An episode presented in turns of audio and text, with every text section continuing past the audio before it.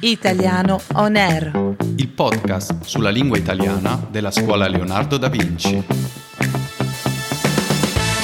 Buongiorno a tutti e benvenuti a una nuova puntata di Italiano On Air, il podcast della scuola Leonardo da Vinci sulla lingua italiana. Buongiorno ai nostri amici e buongiorno a te Katia.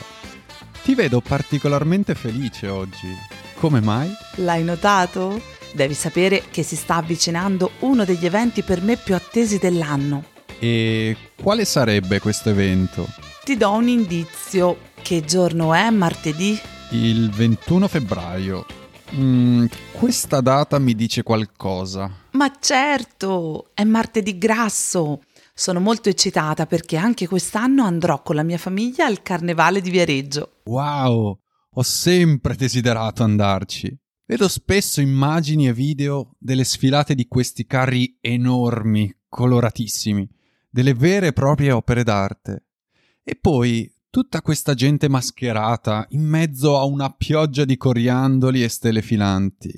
A proposito, e tu da cosa ti travesti? No, eh, io quest'anno non ho preparato nessun vestito da carnevale, solo un po' di trucco e via.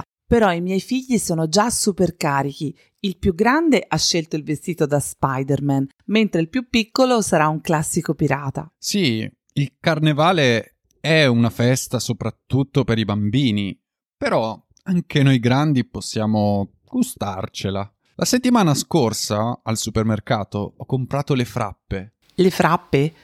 E che cosa sono? Come che cosa sono? Il dolce tipico di carnevale. Sono delle sottili strisce di pasta fritta con sopra lo zucchero a velo. Non le conosci? Ah, ma certo! Qui da noi in Toscana si chiamano cenci.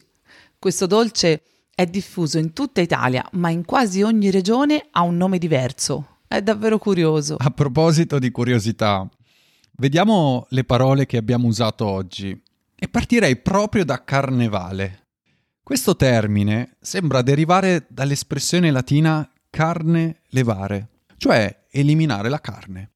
Secondo la tradizione cattolica, infatti, nel periodo di 40 giorni che precede la Pasqua, le persone non potevano mangiare la carne. E l'ultimo giorno in cui si poteva mangiare la carne, chiaramente, le persone ne approfittavano e preparavano abbondanti pasti e banchetti.